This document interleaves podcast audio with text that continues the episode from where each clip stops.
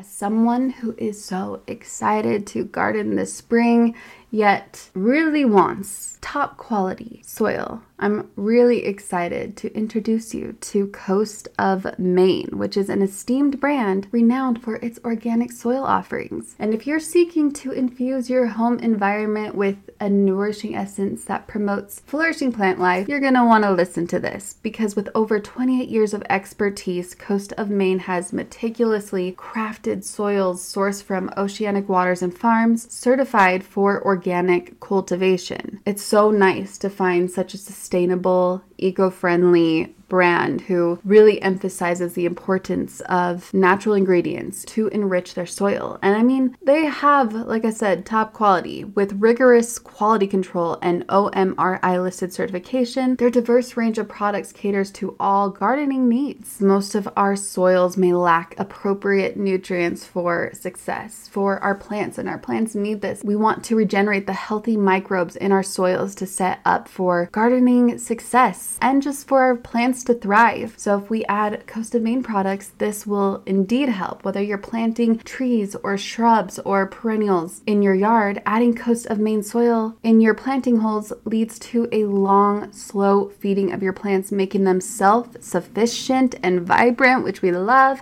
Let's say you want a vegetable garden.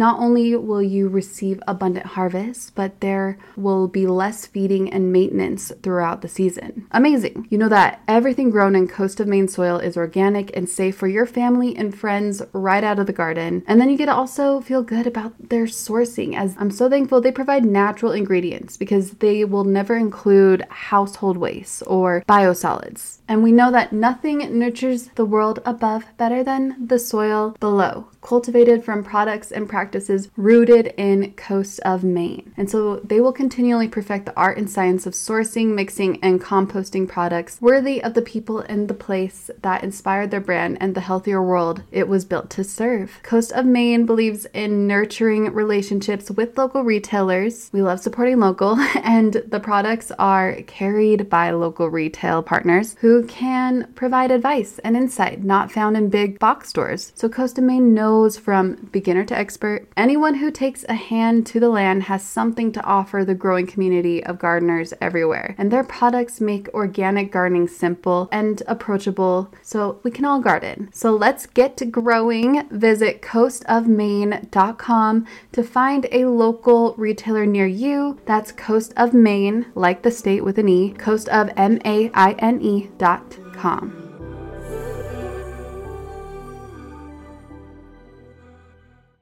I'm all about that fuss free glam.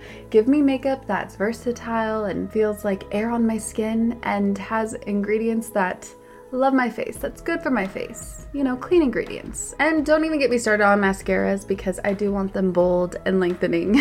and so we have Thrive Causemetics, which I've been using since 2020, obviously because I appreciate their foolproof products that make it really easy to apply for any skill level. And they have a full line of makeup to refresh your everyday look, but also they give back. Every product purchased, Thrive Causemetics donates products and funds to help communities thrive. Hence why it's Thrive Causemetics, C a U S E Medics. Thrive Causemetics and Bigger Than Beauty Skincare are not just makeup brands, they're a whole vibe. They're all about empowering us to rock our confidence, and when you support them, we are helping other communities thrive. Their stuff is not only easy to use, but no nasties, zero parabens, sulfites, phthalates. They are 100% vegan and cruelty free. Let's talk lashes. Thanks to Thrive's liquid lash extensions, I must say that my lashes are just so beautiful and lush. It adds length, there are no clumps, and also, guess what? It slides right off with warm water, so no raccoon eyes here. And I appreciate they have nourishing ingredients that support longer, stronger, and healthier looking lashes over time. And it's a unique formula they use that creates these tubes around each eyelash to lengthen them. We've had problems in the past with the link, but the link does work now. Refresh your everyday look with Thrive Causemetics, luxury beauty that gives back. Right now, you can get an exclusive 10% off your first order at thrivecausemetics.com slash magic. That's Thrive Causemetics, C-A-U-S-E-M-E-T-I-C-S dot com slash magic for 10% off your first order.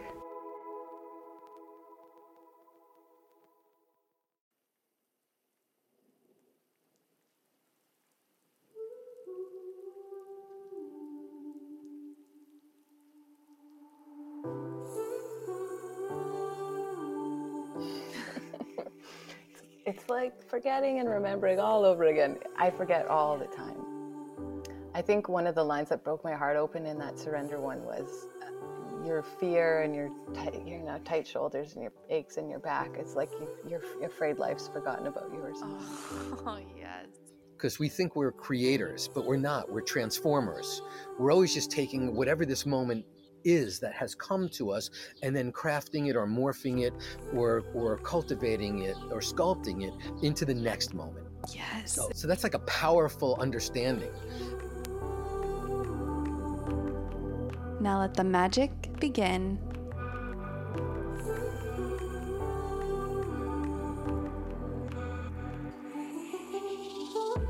Hello, Soul Tribe.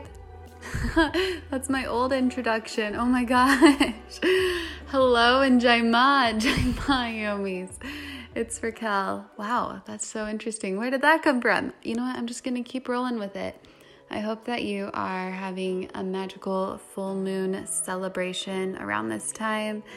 This is going to be a surprise of an episode as there are many different golden nuggets of wisdom that I'm excited for you to listen to. So, right now, I am surrounded by the vortexes of Sedona. Wow. Truly basking in the energy of what she brings me. Bree Melanson, who's been on this podcast many times, my co retreat leader, her and I have had already so many synchronicities experiencing Sedona. Oh my gosh. Including yesterday, we saw many UFOs. And of course, contrary to popular belief, there is a skeptical side of me, and I'll question everything before I fully believe it. I want to learn from truth. we spotted many UFOs. Some of them I, request- I was questioning if they were satellites, but there were certain dances in a sense. They would do in the sky or they were in a formation. And you can just also feel it. Plus i saw pleiades for the first time. I have seen that constellation before in the sky but i've i never knew that was the case. And i could not stop staring at that place. It was so ugh, it's just it's just above venus guys. Find venus look a little above a little to the left and there's a collection of stars that seem to glitter in the sky and that's Pleiades. I'm sitting in the estate right now where we're gonna have a retreat.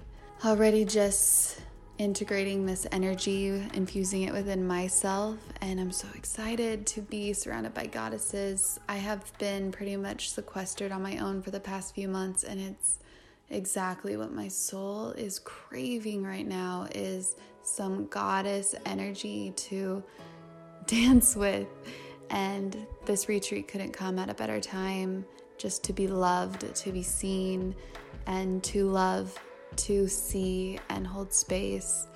If you couldn't make this retreat, but you want to at home on your own have a basically an at home retreat with the work we do, the breath work we do, the psychic enhancement and conscious expansion work we do to release those silly limiting beliefs. not silly, improper word, but those limiting beliefs.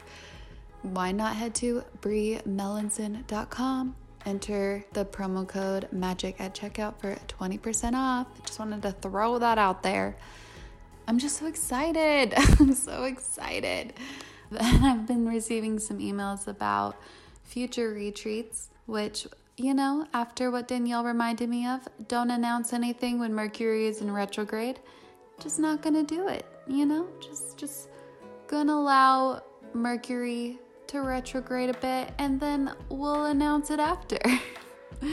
so you'll definitely hear from me soon. I should probably get into this episode random golden nuggets of wisdom from some episodes that I randomly selected davidji, Teal Swan, Mastin Kipp, Sarah Blondin, Charlie Jabbly, aka Charlie Rocket, and NQ which are messages that I personally wanted to remember. And with that being the case, I figured some of you might want to listen and remember too. So, this episode is for all of us and little nuggets of wisdom just for our souls to remember and connect with. So, I hope that it nourishes you in some way, shape, or form. Anyway, so much love for you. Thank you so much for listening, whether this is your first time, second time, and especially 149th time or whatever episode we're on. I freaking love you. And yeah, I'm sending some of the Sedona magic your way as you listen. And now, with all that being said, I believe it is time to let the magic begin with many magical guests from your own Magic's past.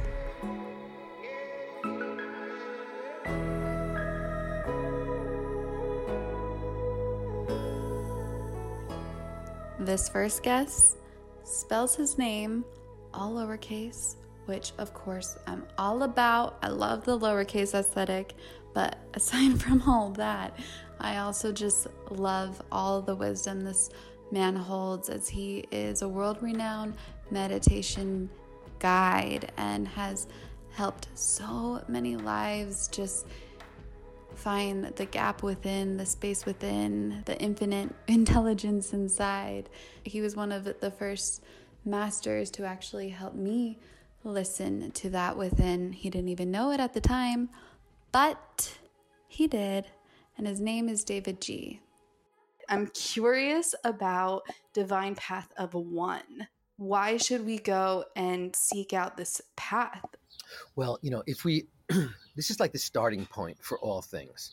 It's the understanding and the acknowledgement that we're not separate from anything. So that's why when people say, you know, I'm, I'm feeling so lonely and I'm feeling so insulated, um, that's all in your head. That's all in your mind. That's a choice that you've made to separate yourself. But the reality is, um, you know we are we are one we we learned this when we started realizing that we were polluting the planet. You know we suddenly realized oh you know i'm i'm dumping stuff into the ocean. Oh by the way i i am the ocean because i'm drinking that water and i'm 72% you know water anyway. And there's you know i mean here's like an amazing concept. Einstein said that energy cannot be created nor destroyed. It can only be changed from one form to another. So that's like a that's like a, a mm-hmm. mind blowing concept because we think we're creators, but we're not. We're transformers. We're always just taking whatever this moment is that has come to us and then crafting it or morphing it or or cultivating it or sculpting it into the next moment. Yes. So, so that's like a powerful understanding. And you know, he also said that there's the exact same amount of energy on this planet right now as there was 13 billion years ago when supposedly the solar system was even developed. So like just like drink that in that's like so intense. There's even the same exact amount of water on earth now as there was then. So we may say, well, wait, well, what about, you know, climate change and global warming? It's all being retransformed into something else you know the oceans the water levels are rising. There's you know it's in the water is in plants. It's in there were only 3 billion people a bunch of years ago. Now there's 7.6 billion people and we're all 72% water. There's all these animals that didn't exist. So there's constant transformation and re you know um, repatriation of every single atom of energy, every single cell in existence, and everything is this giant transformation. One of the most ancient uh, lines or teachings. It was in this book called the Mahavakyas. Maha means master and Vakya means sayings. It's about 7,000 years old. And it's um, Aham Brahmasmi. I am the universe. We're one with the universe. And there's this other phrase, Yata Pinde Tat Brahmandi, which means as is the cosmic body, so is our personal body. As is the cosmic mind, so is our personal mind. Essentially, I'm not in the universe, the universe is in me. And that is like, that's the kernel that rests at the very, very core of the divine principle of one, this divine path of one. So everyone we see is simply a reflection of us. so much is going on in my mind. For example, it's like when we die, you know, if matter can't be created or destroyed, then where do we go?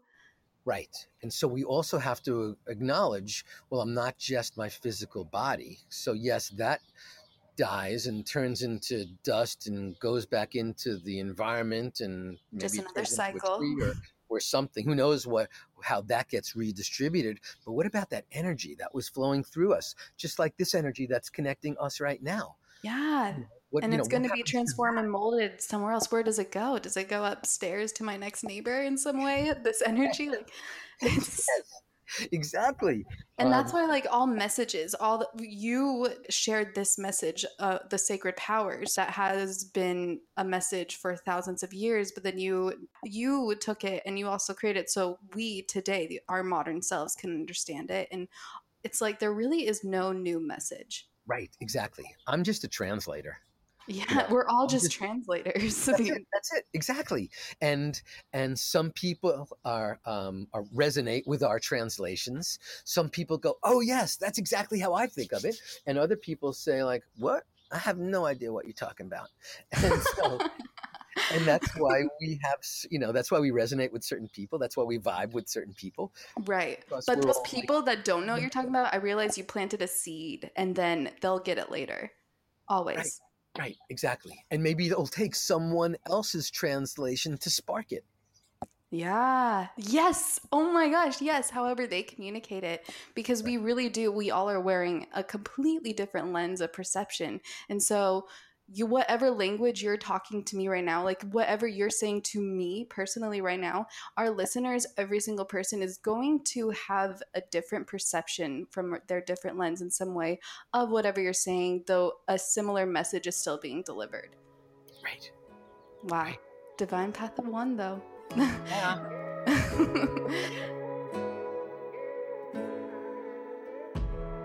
There's something about the way Teal Swan articulates truth that resonates so deeply that it's undeniable. And I just, every time I listen to her, I'll binge her YouTube's, her YouTube videos on occasion. And near, the entire time, I pretty much have truth bumps. I have chills. So here are some words of wisdom from Teal Swan. What is the intuition and how can we best listen to our intuitive guidance, especially if we've built strong walls around our authentic selves? How do we listen? Well, for me, intuition is really nothing. It's very natural. It's not like there's nothing supernatural about it. And this is what I wish that the people would graduate into the understanding of, because we still talk about intuition like it's some magic power. When really it's a mm-hmm. capacity that all people have, just like your physical senses. All that intuition is, is that at this at this other level of reality that I can sense exists, I understand my connection to all things, including time and space meaning that I can perceive something that may potentially happen. I can perceive someone else in a room. Um, it's just information that falls outside the realms of what I can tangibly know because in the physical dimension I'm seeing it, or or tasting it, or feeling it. So it leaves the door wide open for what that is, but it's that that web basically that connects everything that is that web that essentially um, entails the idea that we are united completely means you're getting information from all over the place all the time. So like i said you you focus people have to focus an aperture into the third dimensional reality and to disallow the awareness of all the rest of it. And we usually lose our intuition because we sit in front of parents who even in their the best um, state that they can be in the average parent teaches a child to focus on a tree and call it a tree right i did this with my son this is a tree when I say this is a tree, what I'm training his mind to do is to see that as separate from everything around it. So I'm teaching him to create identity in the whole world around him in terms of a thing. I'm teaching him to make it a thing.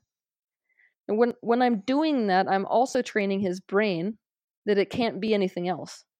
That's a tree and I'm a person. That will always be a tree and I'm a person. Now the language with which we teach children has a a huge role in the way that we see the world. For example, in the Hopi language, if you translated everything literally, there would be basically an ing on the end of everything. So it would be I'm tealing, this is computering, that is treeing. And that just that mentality made it so that people understood that identity and the shape that something has taken currently is something that can be mutable. And so this, of course, was the Native American culture that was interested in shape shifting and actively practiced it. Mm, shape shifting. What's that? Like changing into animals, you know, that was their thing. Oh, so Yes. yeah. So what our mentality is what makes it so that we cease to perceive everything we're connected to and ultimately part of. When we start to tune back into that ultimate truth, we accept the fact that I am a part of everything and therefore being connected to everything, I can perceive it. And so we are we're starting to become more hypersensitive. It's almost like we tuned our instrument so down, dulled it so down that we only perceive things of a certain magnitude. Obviously, because we're tuned into the physical dimension, that makes the other channels that are constantly being played less noisy. But what intuition is, is it's taking the dial on your radio station and turning it so that it's in between stations. So you're basically picking up both, if you want just like a simple explanation of it. And I love that we can all connect to that. But do you think the world, for example, the parents of what, 2030, it seems that the world is shifting to recognize and expand their consciousness to understand this. So, oh, oh, oh, am I wrong? Tell me. no, it's may God have mercy on the soul of any parent who decides to have a child nowadays, because like all of these children that I'm seeing coming in right now, like I, I'm, I'm actually just to give you guys a little bit of hope. The children that I am seeing being born on the planet today have a level of consciousness that has never before been on this planet. Like there will be mm-hmm. no Oh, it's it's so great to watch. I have to be honest, because I mean, we are leading. Many of us who are still in resistance and in the older generations are actually leading this world straight into the trash can. But these children who are being born now, they will not stand for it. So the the way that we have lived before has been like, well, it doesn't matter if you like that thing, you have to conform. It doesn't matter whether you don't want to do this, you're doing it anyway. This is not a paradigm which these children will or can accept. So we're dealing with a, a you know demographic of children and who's coming up and they're like, why does it have to be this way? And if we can't give them a good answer, they will not buy it.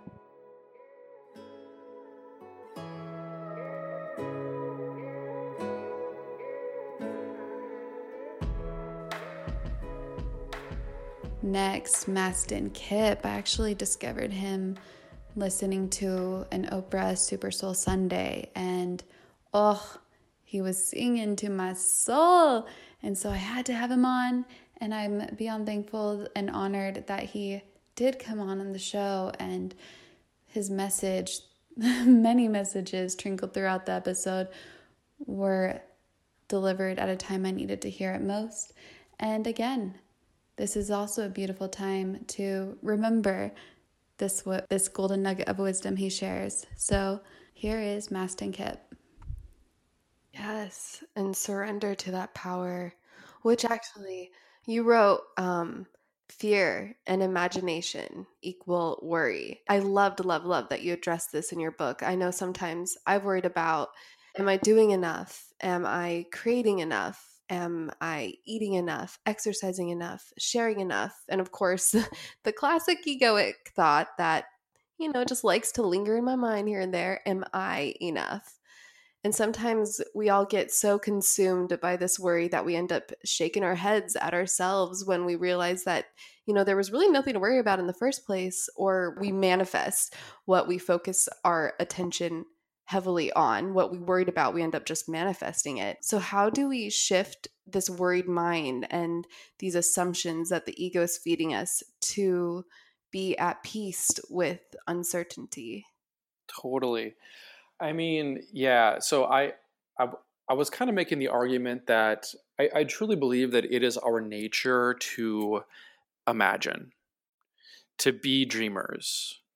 You know, um, not every second of the day. We, you know, uh, don't ima- don't imagine that you're brushing your teeth. You know, actually do it. please do but that for the love of God, brush your teeth. But but you know, I I do think that daydreaming, uh, dreaming, imagining, um, letting your mind wander. I think this stuff is super important to our psyche.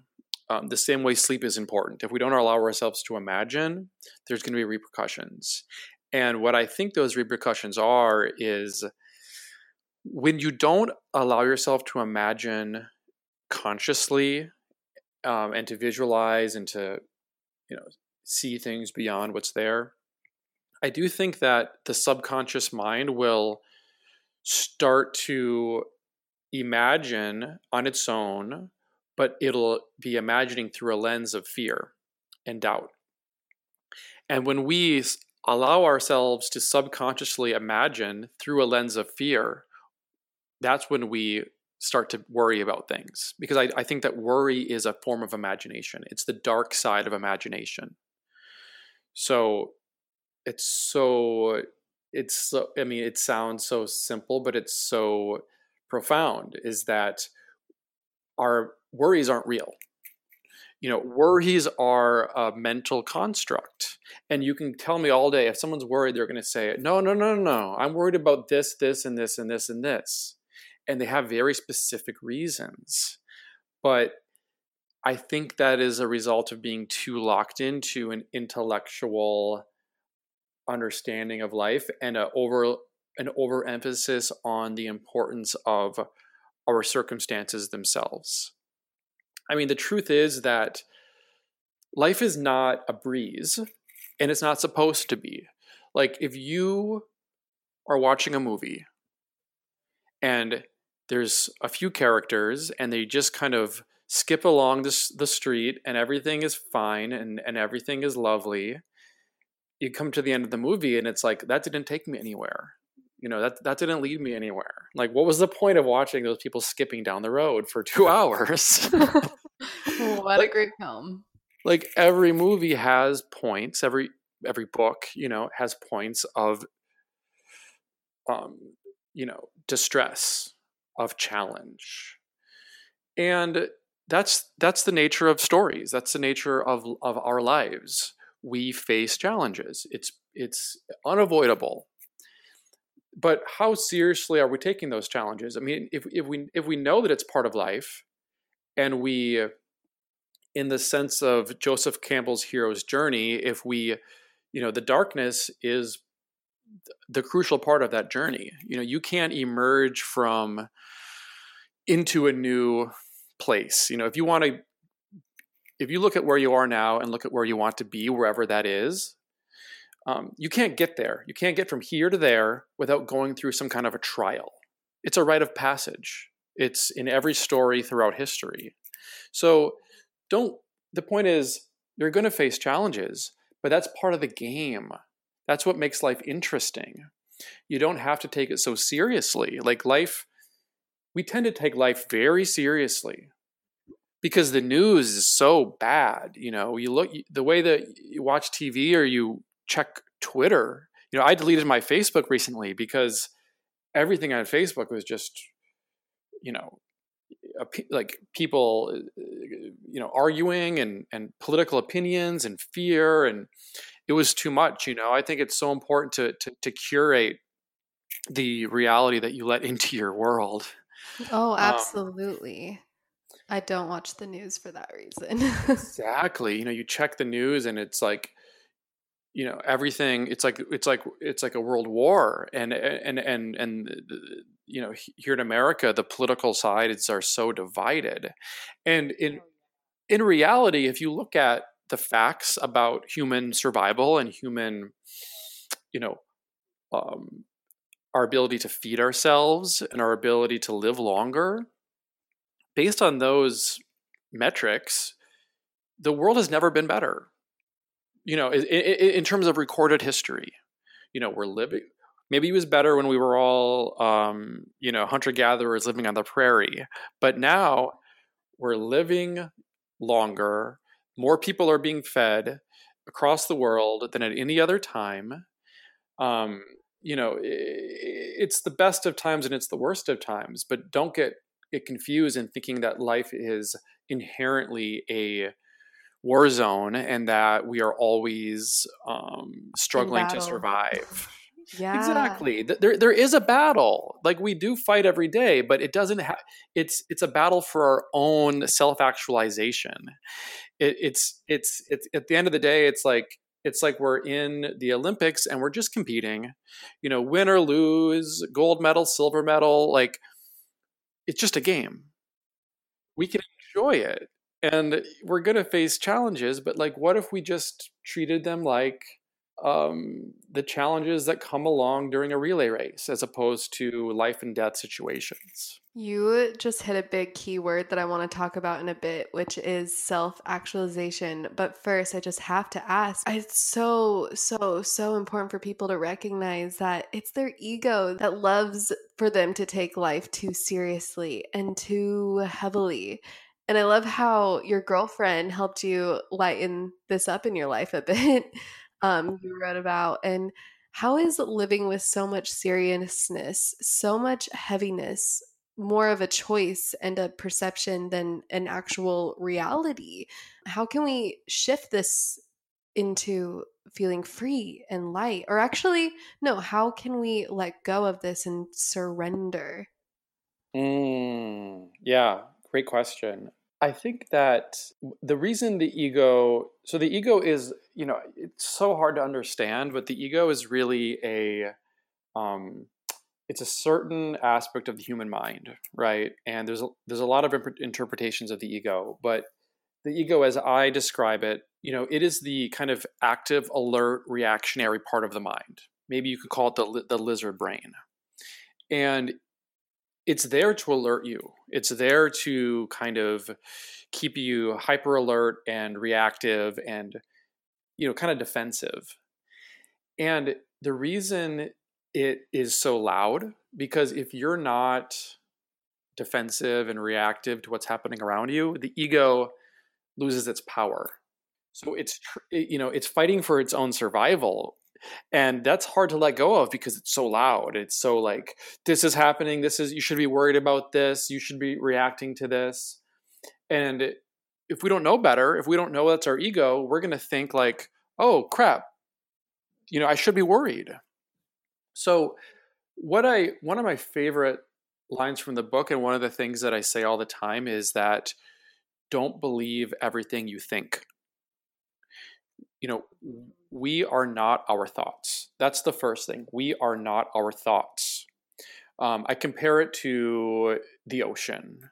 Our thoughts are the waves on the ocean surface. So imagine there's a storm on the ocean, and our thoughts are the waves, they're pushing and pulling and crashing. And it's easy for us to identify ourselves with those waves and identify ourselves with our thoughts. And the truth is, we are not the waves of the ocean surface, we are the full ocean in its depth. So it's about identifying ourselves as being the depth of the ocean instead of the waves crashing on the surface. And that is the lesson that I have found in meditation and yoga is to separate ourselves from identifying with our thoughts. Now, we, I think it's a mistake to try to make your thoughts go away or to make your ego go away because what we resist will persist. If we try to push away our ego, we try to like get our thoughts away, you know, in a reactionary way, they're going to remain and they might even become stronger. So it's it's not as serious as that. It's just, oh, I see. My mind is afraid right now. Like that's interesting. My mind is afraid. That doesn't mean that I'm in danger or that I, my soul is afraid. It's just my mind. It's like, okay, I'm going to let you be afraid, but I know that that's not me. I know that what I think is not who I am. What I think is not representative of what I, what reality really is. It's just a thought.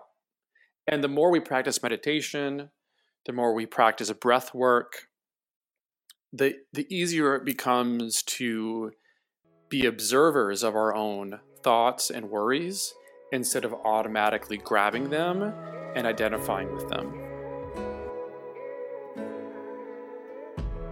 All right, Yomis. So, a quick interruption to talk about a sponsor who has been here since day one. So, some of you may be very familiar, but I encourage you to continue to listen to this short little ad as You may or may not know the power of Hum Nutrition and everything that they provide. I've been receiving lots of messages of how Hum has helped them in some way.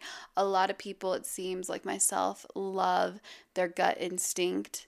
It's like, uh, it is a powerful probiotic.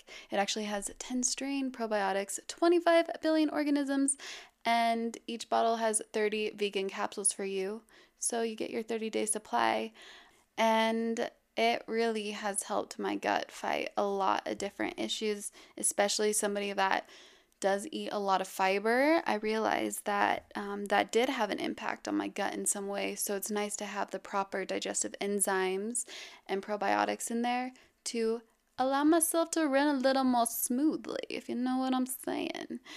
And then also for those of us who are turning 30 soon or over 30, you know, age just kind of becomes a thing. It's part of this human experience. Well, I also recommend their turning back time as it's just a natural way to provide ourselves with the age defying skin cell protection supplements that they provide, such as turmeric and phytopolyphenols for antioxidants and polypodium leucotomos as a UV guard. I still don't know if I'm pronouncing that right, but I'm going with it. so, 20% off for the Soul Tribe. Still an offer for you when you go to humnutrition.com and enter the promo code MAGIC. And there's still just so much more. I highly recommend that you get a free nutrition report from one of their nutritionists to find the perfect supplement for you. They find the highest quality ingredients to help a variety of common health issues, such as tummy problems or helping our skin glow, our nails grow, for energy, speeding up that metabolism, or maybe those who want a natural sleep formula. I mean, hum, they've got you covered with their gluten free, non GMO products, and most of them are vegan. So there you go. go to humnutrition.com and enter the promo code MAGIC for 20% off your order. That's humnutrition.com, promo code MAGIC.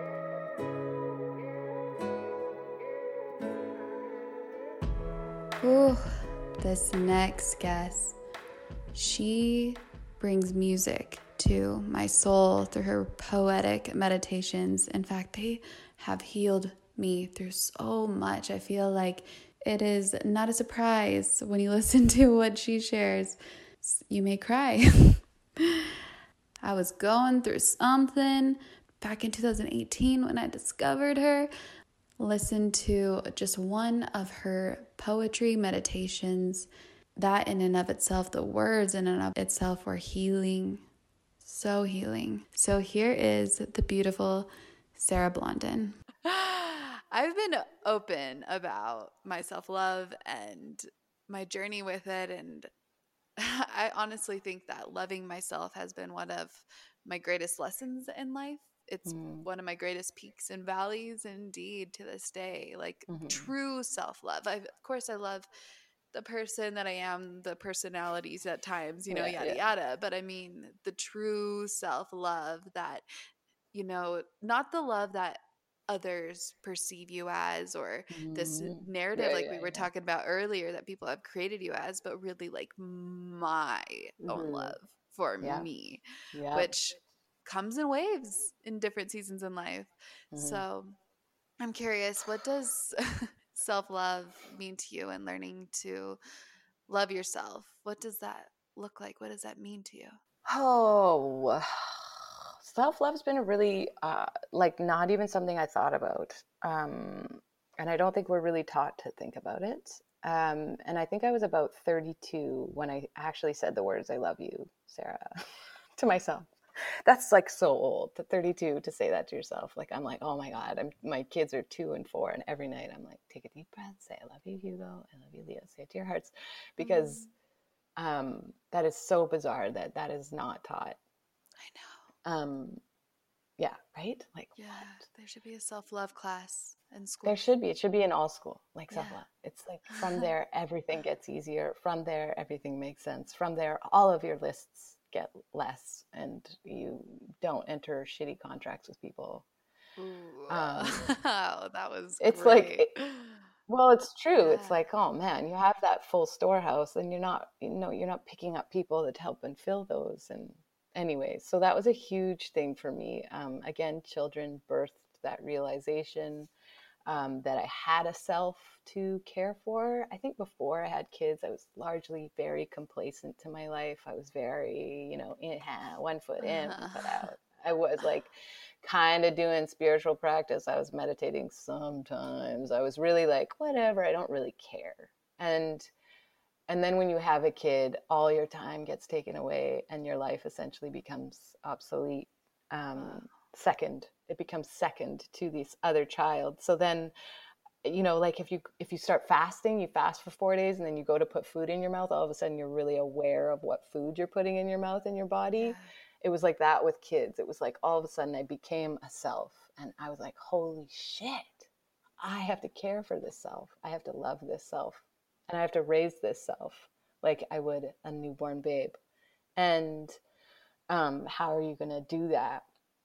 And again, it's such a personal and unique practices. For me, it was writing. For me, it was nature. For me, it's singing, dance. Um, but I think it's all kind of the same vein. But I developed practices um, and devotional practices, so self care became my life depended on it after that. So now I'm always, yeah. What are they? Yeah. well, it's a bath every day. I have a bath. Um, and I write most days. And I always go outside for at least half an hour. I think anything less than half an hour, you are not changing the chemistry in your brain. And I, I meditate every single day now, but that's only been about a year of uh, regimented meditation. And I started recently praying um, and I was praying um, three times a day. Um, so I was praying, and that's when I was going through my kind of mental break this last year. I started praying um, throughout the day, and what that was really doing for me was waking me up to um, my needs. And it actually ended up just turning into gratitude. It was like, oh, thanks for this, thanks for this, thanks for this. So those are the practices that help me remember to feel and to care about my life and myself because we definitely forget that. Wow. It's so amazing too because you wrote all of the, most of the meditations that are out there years ago, right? In your Yeah, journals. totally. And Yeah. now you're coming, well, I mean, you've been in these practices, but you are showing up, like you said, and you're making, Mhm. you're strengthening those muscles. Yeah, and it's non-negotiable now. Yeah, it's kind of like it just becomes a new way. As soon as you start tasting your own self-love, like as soon as you start tasting that, as soon as that starts waking up in you, it's like Mm-hmm. it's totally you're never going to go back to not. Uh, you can. For a little bit, maybe just a little For bit. a little bit. It's, well, I think I genuinely realized something that the Yeah, tell me about your peaks, yeah. of yeah, there were definitely times where I just really felt so much love, but I was also pleased with how I was connected with myself. Everything felt Yeah, right, right. Everything was working. Yes, was working, yeah. practicing self love practices that I learned from Louise Hay and uh, Marianne Williamson. Mm. And then Yeah. something happened. And I Mm. wish I could, you know, pinpoint the exact time it Mm. happened, but something happened. And it's a, now about having compassion and Mm. remembering those practices again and remembering myself and my love again and being okay Mm. with the fact that this Mhm. is a valley for a moment. Mhm. Mhm.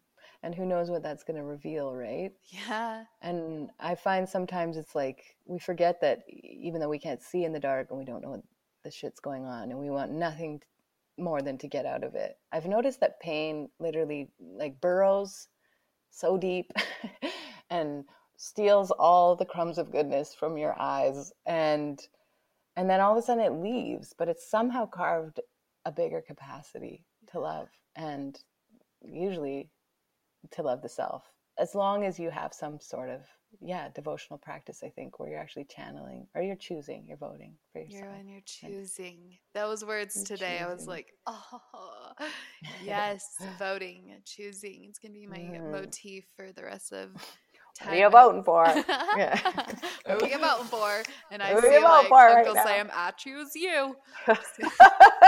yeah Oh. exactly and of course it's going to change forever you're going to stumble upon shit and it's always going to change And those moments where we don't feel like we're enough for whatever reason our mind creates or Mhm. whatever narrative we think others perceive us as. So we cloak ourselves or hold Mhm. ourselves back or we compare Mhm. ourselves to others feeling less than them or just not enough in some way. Today on Live Awake, it's time to remember now your worth.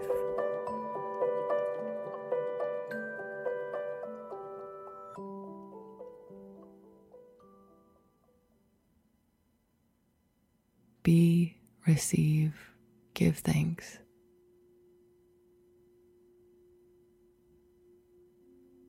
Be, receive, give thanks.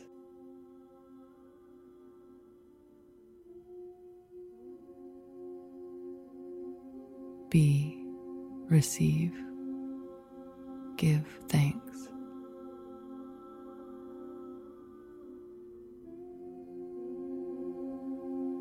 This I heard while sitting and watching the sun and shadow dance over the leaf of a tree. It is by doing these three simple things that you are loving the world.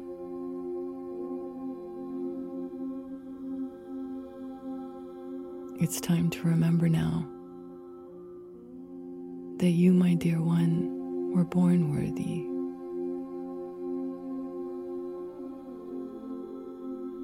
I know you have been taught to search for this worth, taught to find ways to prove your value, find ways to be so that you are given. But, dearest love, this was an accident. A teaching that was instilled in us by those lost to their beauty and given worth as well blind to the beauty of their beingness. If you were to stop all searching, all working to uncover and gain that which you already are, how would your life be different?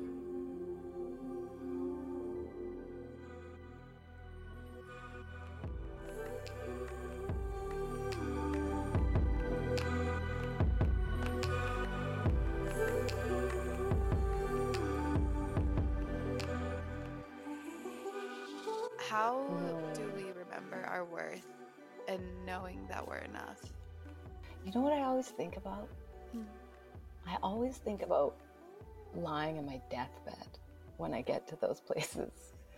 And I think about how can you picture yourself on your deathbed Oh, yeah. and how like nothing's going to matter? And all of that is literally just going to be some in a vacuum of who gives a fuck. and I sometimes do that. I'm like, ah, just let go. One day you're going to let go of all of this. Like, it's going to mean absolutely nothing.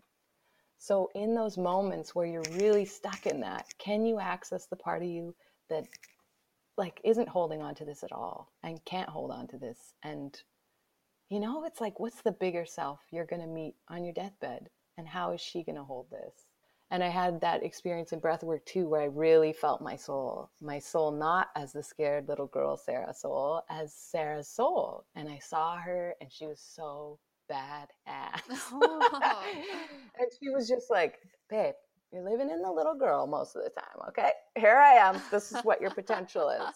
Uh, but it's like kind of like that. Like Oh, it's yeah. like, yeah, all this shit's gonna go on, and yeah, I'm gonna feel unworthy, and yeah, I'm gonna compare, and yeah, I'm gonna judge, and yeah, I'm gonna fall, and I'm gonna scratch. But like, oh, one day I'm gonna get to that. Who cares? so how can I be? Who cares right now? You know, just like unlatch a little bit. Happens to all of us, though. I love that you say this. I and I've seen her as well in my moments where I Mm. am just being present Mhm. within and silent and pr- probably meditating or just in a daydream. Yeah, yeah, yeah. and I see it. I see her. I feel her, and she is within me now. Mhm. But then there are moments where I do feel like that little girl as Mhm, well. mhm. And those are opportunities. Again, opportunities. Yeah. They're handing you like this was barricaded. This is still there. This is still here. This is still here. And then you vote again. And then you vote. you sit on your cushion and you shut your mouth. and you ooh yeah. and you surrender Yeah. which is that's a big chapter one. five Oh, surrender. and just one question as well Okay. you know because life is just it's it's hard it's hard enough and we have those moments Mm-hmm. where we are holding on so tight to whatever Mhm, our identity might be or whatever the situation might be or wherever or whoever that person is that you think that you want them to be and mhm, mhm. we just gotta let go and you have that Mhm. meditation that i mean there's so much depth to it that gives me tears every it never fails to give me tears every single time i listen to it and i'm Mm. curious in this state you're in now how do you surrender it's, it's like forgetting and remembering all over again. I forget all the time. I think one of the lines that broke my heart open in that surrender one was uh, your fear and your tight, you know, tight shoulders and your aches in your back. It's like you, you're, you're afraid life's forgotten about you or something. oh yes And I wrote that and I was like, like weeping, like so uncontrollably. I was like, yes, I have forgotten and everyone's forgotten about me. Um,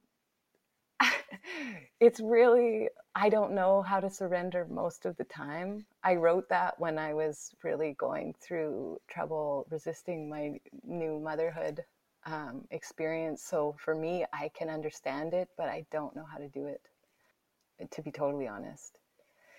Um, but the best thing I can suggest is like some sort of like sound healing, um, where you put on something on Insight Timer and you just lay down with your, my arms wide open in surrender, um, and you let your mind go mushy for half a, half an hour, and then you kind of just let yourself go go, yeah let yourself go. yeah But then you're going to wake up and you're going to go right back on your phone. You're going to check your email and blah, blah, blah.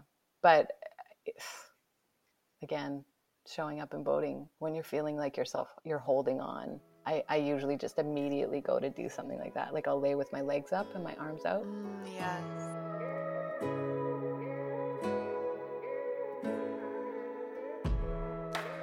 Ugh, this next episode is with someone who really came at a synchronistic time as we were going through something so similar as we were exploring true self love and continue to do so and just embrace wherever we're at physically and mentally and emotionally and find power in that.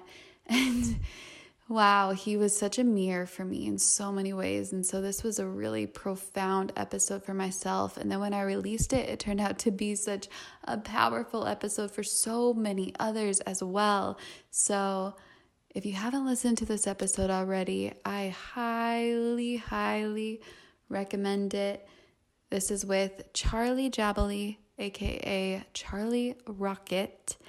Just to set up the scene for you, we started this pot this episode when the sun was setting and then it was a super full moon and the moon just seemed so close and the stars were also out and about and we were just on his porch in Ubud so you'll hear the song of Ubud in the background. It was a magical moment indeed. I'm truly so grateful for this guy. And here is Charlie Rocket. Young Charlie would read lots of books and seek information from experts, which is great. Yeah, same with Young Raquel. And when I got a little bit older, aka like two years ago, like, and I started, I started seeking my- Last week. Technically, this is a little bit older. Um, I started seeking information from a different source. And we were talking about, um, we were talking about like Jesus, for example. And so I asked myself a question. I said, who's the most influential person in the world and why? And that's just a basic question. Like, we live in a world of influencers, and like, you know, uh, Donald Trump, Kim Kardashian, Kanye West, you know, model this, sports athlete, that, influential people. But then I thought, like, okay, who's the most influential man in the history of the world? And I thought about like maybe it's maybe it's Jesus. So I did a Google search like what's the biggest religion in the world? And Christianity has more followers than any of the other uh, religions. And I was like, okay, now I know it's Jesus. So then I thought about it. I was like, wow, the man was so influential that other religions even use his birthday for time. To mark time. Like we're in a Hindu nation right now, Yeah. surrounded by Muslim nations, and they use 2019 as the date. Yeah. Like that's crazy. Like that's how influential he is. So then I asked myself, why was he so influential? These are like just simple questions.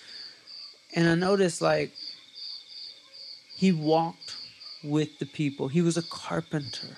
He was poor. He was the people. He he didn't come up on a horse like Game of Thrones, like I'm the savior. Follow me. Like yeah, he would have had more than 12 followers. Like he wasn't even very popular. Hmm. Like he had 12 followers. But that man changed the world and still to this day is an upside down triangle. Like he's long gone and that triangle's still growing. People are still being saved, just like the guy who started veganism. So it's like we were talking about speakers, like uh, motivational speakers. Um, and I, I asked you, I said, who are the best speakers in the world? Because I wanted to learn how to be a good speaker. Like I'm studying my craft. Yeah. This is one of your questions. Who are the best the- speakers in the world? Exactly. So simple, but at the same time, that's who you should look at instead of one person. hmm And I thought about it like, okay, most people would like their brain would go to like a Tony Robbins or like a That's where mine know, went. Yeah. yeah, like there's good motivational speakers. Yeah. But the term speaker doesn't have to mean motivational speaker. And I thought about it. Speaking. Somebody standing saying words. Comedians are speakers. And they can sell out stadiums and have people sitting there for three hours on the edge of their seat holding on to every word. Like comedians might be the best speakers in the world. So if I'm learning how to speak, why am I studying Tony Robbins? He can't sell out, you know, a, a stadium of 50,000 people like Kevin Hart can. Like, let me study Gabriel Iglesias. Let me study Kevin Hart because they know how to tell stories better than anybody. Oh, do I want to learn how to tell stories? Why would I read a book? Why not watch a Walt Disney film and like study how he tells stories The best stories in the world. in the world? Like, let's watch Lion that King. That resonates with any age group. That Yes. resonates with just human beings. Yes. So these are like the simple questions I asked myself. Remember earlier in the mm-hmm. interview, I said, if you are what you eat, what am I eating? Is what I'm eating dead or alive? I have a brain tumor. I'm 300 pounds. I'm dying. I am what I eat. It's like these simple questions. Yeah. And that's what I would love everybody listening to to try to do. Like start like observing from what makes sense, not just taking what people tell you Mm. because in no innovation comes from like the last war strategy. Mm. like war strategies change. Like if you're trying to fight the current war with the old war strategy you're going to lose. Like imagine me and you are going to war. You're a country and i'm a country. And we met in a field and we point guns at each other like the civil war.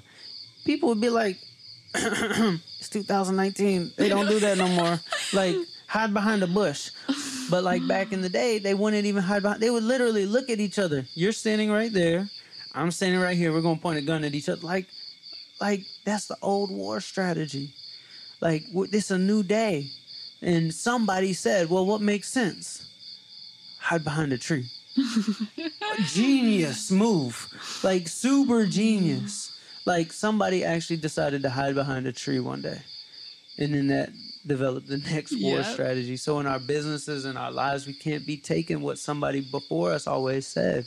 There is stuff we could learn from them, but also like ask yourself what makes sense. Hide behind a tree. Hide behind a tree. another another great speaker, which is not really speaking, but they are communicating words that could sell out fifty thousand seats. Musicians, Mm. music, music. Just it's it, it tells a story, but even just the melody. It's interesting how just sound and vibration give Mhm. us that feeling that we Mhm. needed to feel. Just that simple sound and vibration. That's why people stand there for the live music. Simply for that. Yeah, the person could be a great singer, but what are they really there for? hmm Absolutely. That feeling. Music takes Yeah. you somewhere. Music can take you to, like in your mind, you could be in your car. Music can take you back to high school. Music can take you Mhm. to a party. Music can take you to, you know, a, a, a state of memory. Mm-hmm. You know, music is a song. It's like a USB thumb drive full of memories. Like I can name a song or name a year, like 2007, and you could pull up a memory bank of songs. Yeah. Like I'm actually not good with the years, but the times. So maybe like Mm-hmm. give me a range 2006, 2008. hmm but keep going. Yeah, and it's um the reason why music is so powerful because of the simplicity of it. Like, like a song can get a billion plays on YouTube. A TED Talk can get like ten million. Like Someone's preaching. it's it's like simplicity is is is powerful. You know, four minutes yeah. can be more powerful than you know an hour. You know, it's just four minutes. It's a few notes. It's a melody. You don't even have to use that many words. yeah. Like I think of like Ed Sheeran's biggest song. Like it was like the most simplest song ever. There were like nine notes in the whole song. Is it I'm perfect? in love with the shape of you. Oh, shape of you. It's just the yeah. simplest song ever. Yeah. But that's what works. So like simplicity is Ten Commandments. That's like a four minute song. Like it's the Ten Commandments Yeah. for the church. Yeah. Like that's simple. Like veganism has like three rules. yeah. Like it's really simple. keep it simple.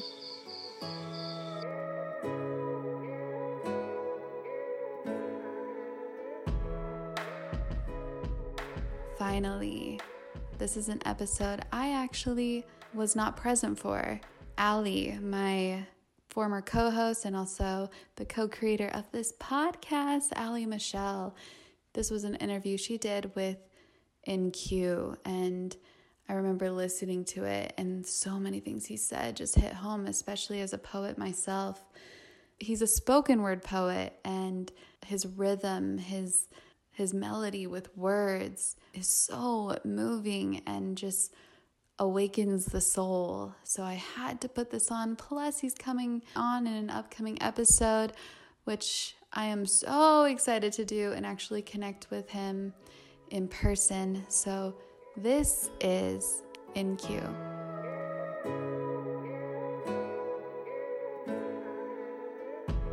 You know, my friend said this to me the other day follow the path, and the path will lead the way. Hmm. I really, really like that. I'm sure he got it from somewhere else too. Um, but, you know, what that means is if you want to create magic in your life, look around at the things that inspire you that are magic, you know? Um, or even my same friend, he said something about that there's a difference between um, passion and curiosity. Just be curious. You know, just be curious in the world. Um, because I think that if you follow your curiosity, you're following the path. Mm-hmm. And the path will show you where it wants you to go. Um, and there will definitely be magic on the path. Yeah. That's actually reminds me of that talk by Elizabeth Gilbert. Your curiosity will lead you to your passion. Hmm, there you so go. I love that. Yeah, everything circulates. Um, so this poem is amazing. I mean, it's huge. It's got like two million views on YouTube. And um, first, I'd like to know like more of the story behind you writing it and what it means for you, and then if you could perform it for our audience. Yeah. So um, I used to live in a little back house, and um, there was a woman um, named Dolores who moved in. She uh, was the mother of um, the woman who owned the house, and we shared a kitchen together. She was in her 80s, really, really awesome woman, and her and I became friends. And uh, and one night, it was three in the morning, and she was uh, getting taken away on a stretcher. There was an ambulance outside. She was still alive, but she was having major health complications. And um, I went and I visited her in the hospital, and she had tubes in and out of her system. She had a really high fever. She didn't recognize me, and I sat with her for like an hour, and I basically said my goodbyes to her. I thought that this was her time, and I didn't want her to suffer anymore.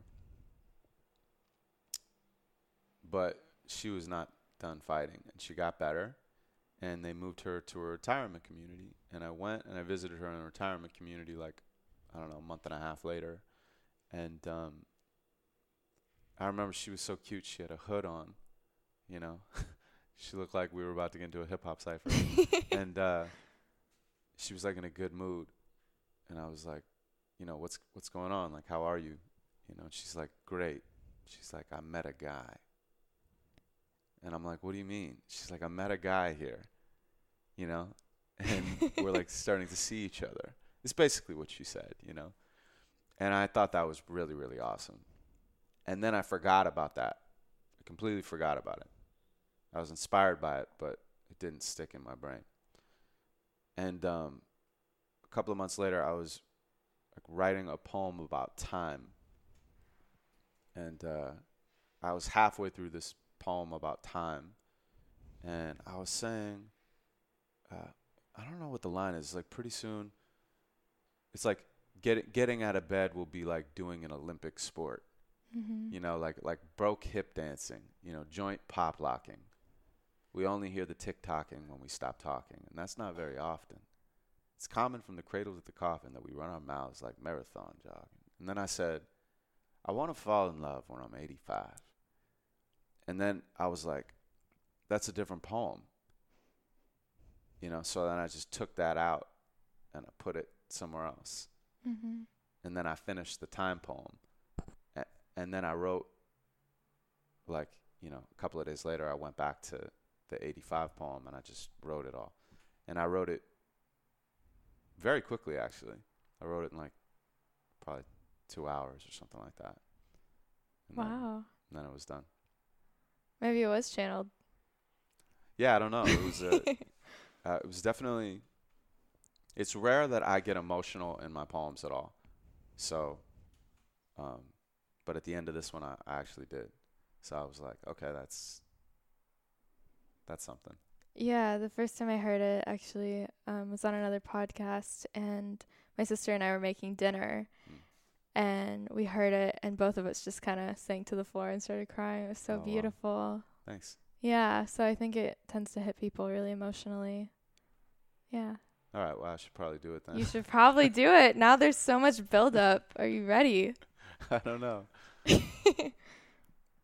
I want to fall in love at 85 oh let me say one more thing yeah i realized then afterwards that it was inspired by dolores because even though I didn't remember it, that's the full circle. Is is that it's you know that any moment could bring you anything, even love. Mm. You know, hmm. and that life is not over ever. There's always hope. There's always possibility. That's another bumper sticker. Truth bomb right there. yeah. All right. I want to fall in love at 85, go on shuffleboard dates, and dance to hip hop from 95. We would also listen to the song Staying Alive, but only for the message. Otherwise, we keep away from disco. It's depressing. We'd rock matching tracksuits and rope gold chains. We'd look like Run DMC, but in their old age. We'd take aerobics classes and wear bifocal glasses and eat at IHOP and hold hands at Sunday masses. And when it comes to the bedroom, well, nothing much would happen in the bedroom because we're 85. But we would still be down to take a walk or take a drive or sit and talk or have a drink and watch the passers by and ask each other why and how and who and where and when. And then we'd laugh and cry again about the people we had been. And I would touch her withered skin and comment on how thin it is to keep in something infinite. And she would smile, sweet, and blush, then tell me that I think too much. She's right. I think too much. It's always been a problem. But then again, that's how I made my green like the goblin. When I was in my 20s, I was eating top ramen, counting up my pennies, saving up to go food shopping. But now I'm 85, and somehow I feel more alive. I turned my hearing aid up and bumped Jurassic 5. I read the sports page while she peruses classifieds. We like antique stores, garage sales, and barter buys. And when it comes to the bedroom, well, hopefully, every once in a while, she lets me knock her boots into the floral patterns of our bedpost, then hold her head close, like death isn't chasing us, planning on erasing us and replacing us with better versions of us, reshaping us, remaking us, then recreating us with new identities so we can make new memories. Hush, little baby. Learn to walk and talk and think and lie and feel and fight and fuck and die and never get the answers why. She dips a joint of grass in wheat grass and we get high. Her hair is silver as the moon in the LA sky. We still pop pills, but it's not the Xanax anymore. Whenever we can't sleep, we listen to the ocean floor. She got a sound of the sea CD for me from the Brookstone store. And ever since, I've been snoring like a, like a, like a really good metaphor for snoring. Sorry, I go blank sometimes. What? I'm 85. Not complaining. I'm just happy that I'm still alive and happy that I have my better half by my side. Superfly. She doesn't look a day over 65. When I first saw her, I was totally in awe. She was classical. So I was like, yo, yo, ma. And that was all it took. A single look and I was shook. I fell for her like some loose shingles from our Spanish roof. And I'm a lover till she loses every last root and has to glue dentures to her gums to chew solid food. Ooh, now that's real love, dude. That's some push comes to shove love. Not when it's convenient, love. Hospital bed love. Feed her ice chips, love. Never leave the room, love. Sleeping in the chair, love. Pray to up above, love. Have to pull the plug, miss her in my bones, love. Everything about her love. Die within a month, love. Can't live without her love. Love, the only reason that we are alive. And none of us should have to wait until we're 85.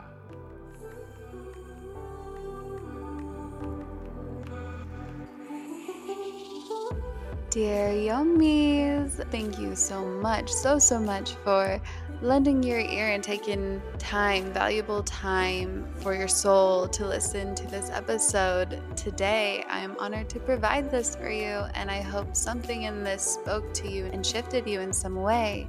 I would love to personally connect with your soul on, well, of course, IRL, but also on the Instagrams or the Facebooks. My Instagram, which I am finally active on, is at Raquelle Mantra. That is spelled R A Q U E L L E mantra. I'll put that in the show notes and make sure to not only see and respond to all the comments, but also send love back to you because why not? And then for you to also connect with me and this powerful tribe of like-minded individuals, high vibing individuals to to raise your vibrations, feel free to join us in the Own Magic secret Facebook group. That will also be left in the show notes. And feel free to browse yourownmagic.life. I have some free guided meditations on there and more information about upcoming retreats and events. And of course, my offering, my service is the Soul Tribe exclusive site, which is $44.44 USD. This is for life for you to receive many meditations and the most recent one was to help you reprogram your subconscious mind to see your highest potential in a hypnotic state. For example, like reprogramming your subconscious mind to see your highest potential while you're in a hypnotic state, along with others like activating your third eye or short, simple ones to ease you into your morning or alleviate anxiety, and a lot of deep imaginings, which I love to do personally, is to just visualize and expand my imagination so I can be more creative in my day. In addition to that, other soul expanding journalings to ask yourself every morning, and magic challenges and other spiritual rituals, yada yada. anyway, I love you all so much. Thank you so much for listening and have a magical day.